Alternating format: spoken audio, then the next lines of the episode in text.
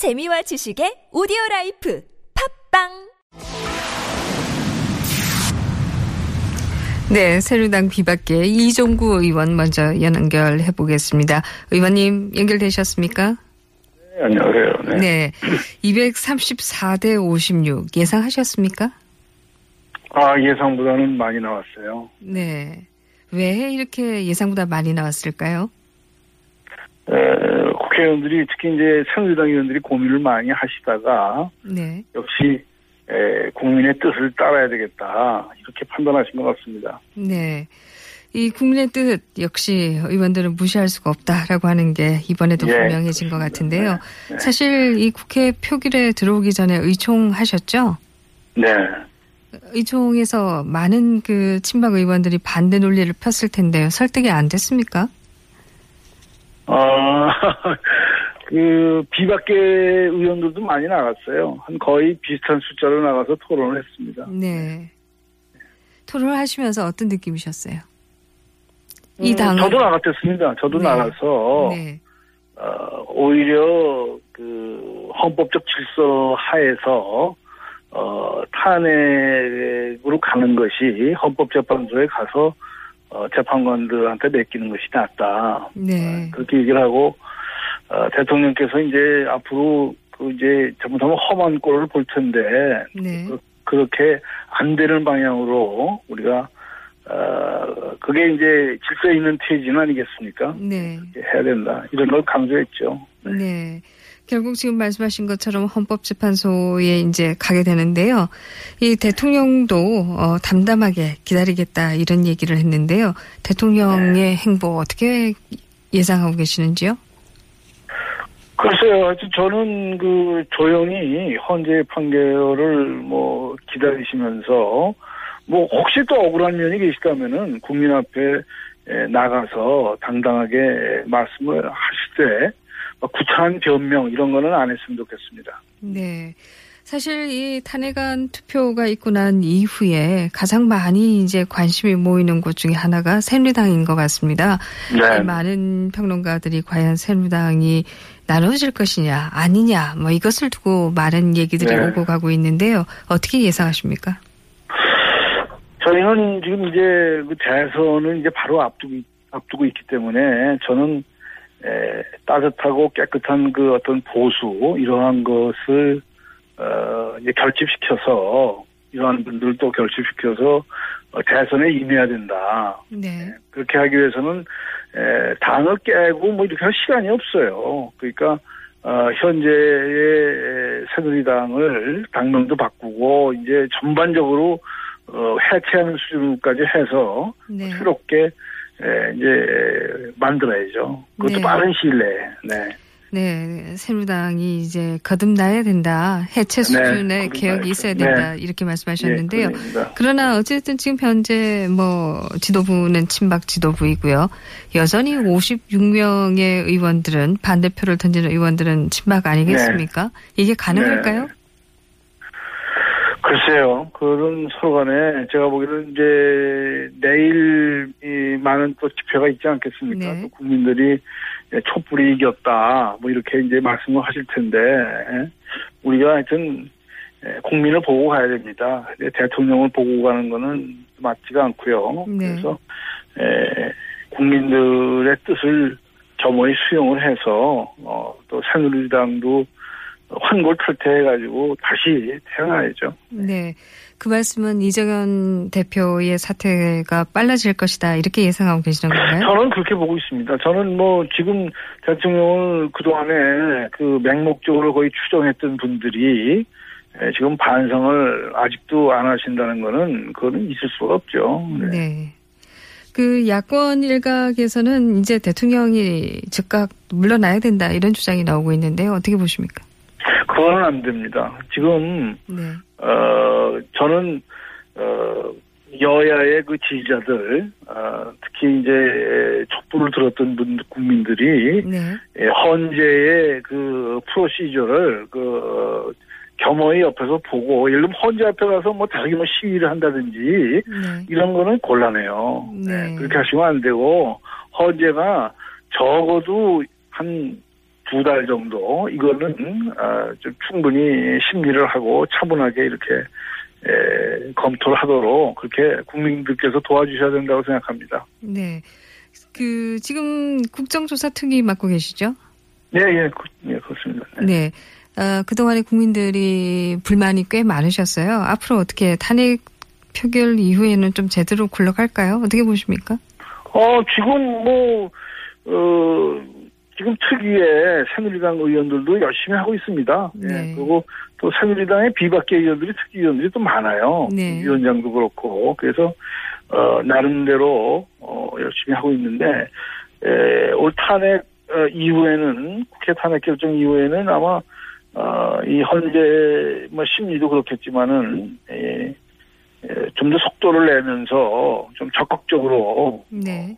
예, 국조가 국정조사가 되지 않겠냐 힘을 많이 받을 것 같습니다. 네, 알겠습니다. 여기까지 듣겠습니다. 고맙습니다. 예, 감사합니다. 네, 비박계 중진 이종구 의원이었습니다. 이번에는 야당 입장도 한번 확인해 보겠습니다. 더불어민주당 박용진 의원 연결하지요. 의원님 안녕하십니까? 네, 안녕하세요. 네. 그야말로 압도적으로 어, 탄핵안이 통과가 되었는데요. 어, 뭐 소감 한 말씀 먼저 해주시죠. 착착 하고요, 솔직한 심정이요. 네, 그 이제 저희 의원들 아마 방송으로 표정 보셨을 텐데, 어, 뭐, 뭐 우리가 이겼다, 뭐 야당의 승리네, 뭐 국민의 승리네 이렇게 이야기하는 의원들 없어요. 지금 네. 의총 지금 계속 진행하고 있는데요. 의총에서도 어, 정말 이제 어, 탄핵 이후에 불안한 국정에 대한 국민들의 우려가 크실 텐데 이걸 어떻게 제1야당으로 책임져 갈 거냐 네, 이런 얘기들이 좀 중심이 되고 있고요. 뭐 여야정 협의체를 통해서 실질적으로 개혁 과제를 주도해 나가자라고 하는 의견 그리고 사회 경제적인 어, 이런 개혁 과제들에 대해서 어떻게 상임위별로 할 건지에 대한 고민들이 지금 얘기가 되고 있습니다. 네, 어, 탄핵까지 오는 과정에서 사실 야당이 한 거 없잖아요. 네. 포스트 탄핵에 대한 국민들이, 개혁 과제. 국민들이 다 하신 거라서 네, 저희는 그냥 국민들이 정해진 방향대로 헌법 절차에 따라서 표결한 거고요. 네, 어, 이제 음, 이후의 과제는 저희가 좀 앞서서 가야죠. 네. 여러분들보다 한 반보만 앞서서 갈 수 있도록 노력하겠습니다. 네. 소위 지금 박 의원님께서 말씀하신 게 아주 정답인데요. 이게 야권이 지금 표정 관리를 하시는 겁니까? 아니면 정말 그렇게 생각하시는 겁니까? 정말 그렇게 생각하는 게 51%고요. 네. 표정 관리하는 것도 없다고 할 수는 없죠. 네. 왜냐하면 그이 헌정사 그러니까 저희 저희가 박근혜 대통령에 대해서 비판하고 혹은 미워하는 감정도 있고 박근혜 정권 전체가 가지고 있었던 이 실정에 대한 답답함과 비판의 지점이 왜 없겠습니까? 그런데 지금 이거는 헌정사의 큰 비극이에요. 대한민국 네. 전체 어, 정말 이- 어, 수모이기도 하고요. 이런 과정을 통해서 더 나은 대한민국을 만들어 나갈 에너지가 만들어질 수 있다고도 생각합니다만 어 어쨌든 지금 현 상황은 어 국민 전체적으로 네. 기뻐하기보다는 과제가 더 큰 상황이라서 이 부분을 잘 어, 국민들과 공감하기 위한 노력들을 앞으로 해나갈 겁니다. 네. 앞에서 말씀이 찹찹하다라는 표현을 해주셨는데요. 사실 오늘 이 탄핵 투표 모습은 2004년의 그 모습과는 굉장한 차이가 있는 것 같습니다. 이유가 어디 있을까요?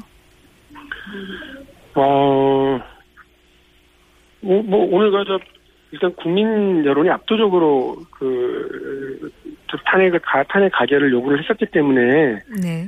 어, 아까 말씀드린 것처럼 국회가 좌고 우면할 게 없었다고 보고요. 새누리당이 많은 의원들 역시도 지금 상황에 대해서 어, 개인적인 친소관계라든지 내가 친박이다 비박이다 혹은 뭐 지역적 지역이 연구가 어디다 이런 거를 떠나서 투표하신 분들이 적지 않았다고 봅니다. 네.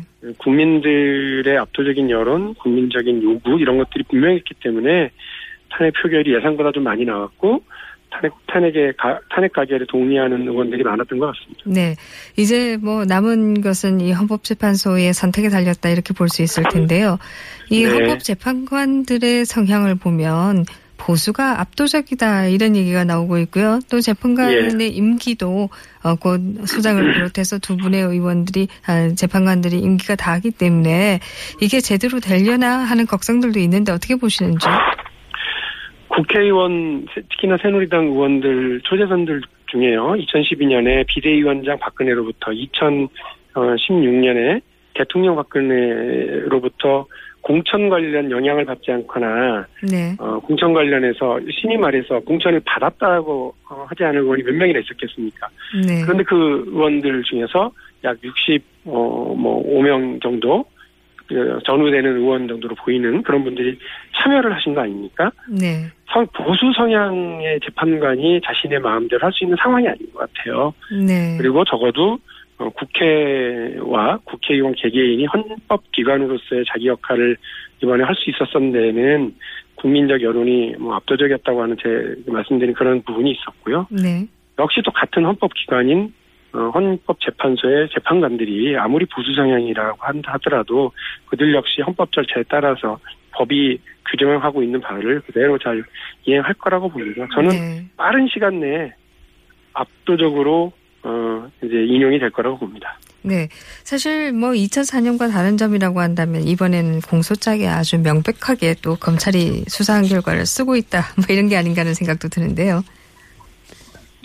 그 근데 사실은요 그 네. 검찰은 그러니까 범죄 혐의에 대한 어, 수사였고요. 그것도 뭐 제한적인 수사들이었다고 해야죠. 네. 어 그런데 사실은 국회에서 통과된 탄핵 수출안의 핵심은 헌법 가치의 위배가 많았습니다. 그래서 일단 헌법 가치를 위배한 사항이 무엇인지를 조목조목조목 나열했고 그 다음에 법률 위반에 대해서 조목조목 나열을 했습니다. 네. 그리고 2004년 이미 그 헌재 판결의 예를 들어서 그 법률적 위반과 헌법 가치 위반의 그 정도가 어느 정도냐에서 이게 좀 객관적인 수치까지는 얘기할 수는 없습니다만 네. 국민이 부여한 신임을 네.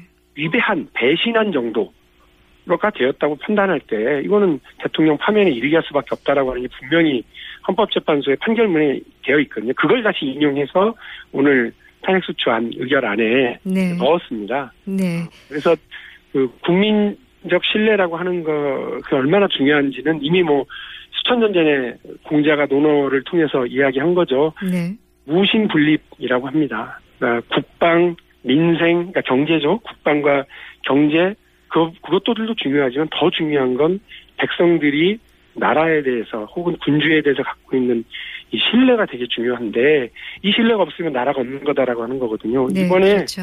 헌법가치 위배와 관련해서 국민의 신임을 배신한 그 행위를 정확하게 직시하면서 다시 무신분립의 이야기를 생각하는데요. 네. 재밌는 건 박근혜 대통령이 네, 거기까지 하고요. 가장 저기, 앞세웠던 네. 사자성어가 무신분립이죠. 그렇죠. 추미애 대표가 이제 대통령 권한 정지가 되면은 황교안 대통령 권한 체제로 갈 텐데 권한 대행 네. 체제로 갈 텐데 이것은 옳지 않다. 어, 내각에 대한 불신임을 해서라도 총리를 교체해야 된다라고 하는데 정말 이게 가능한 얘기인지 정말 필요한 얘기인지 좀 얘기해 주시죠.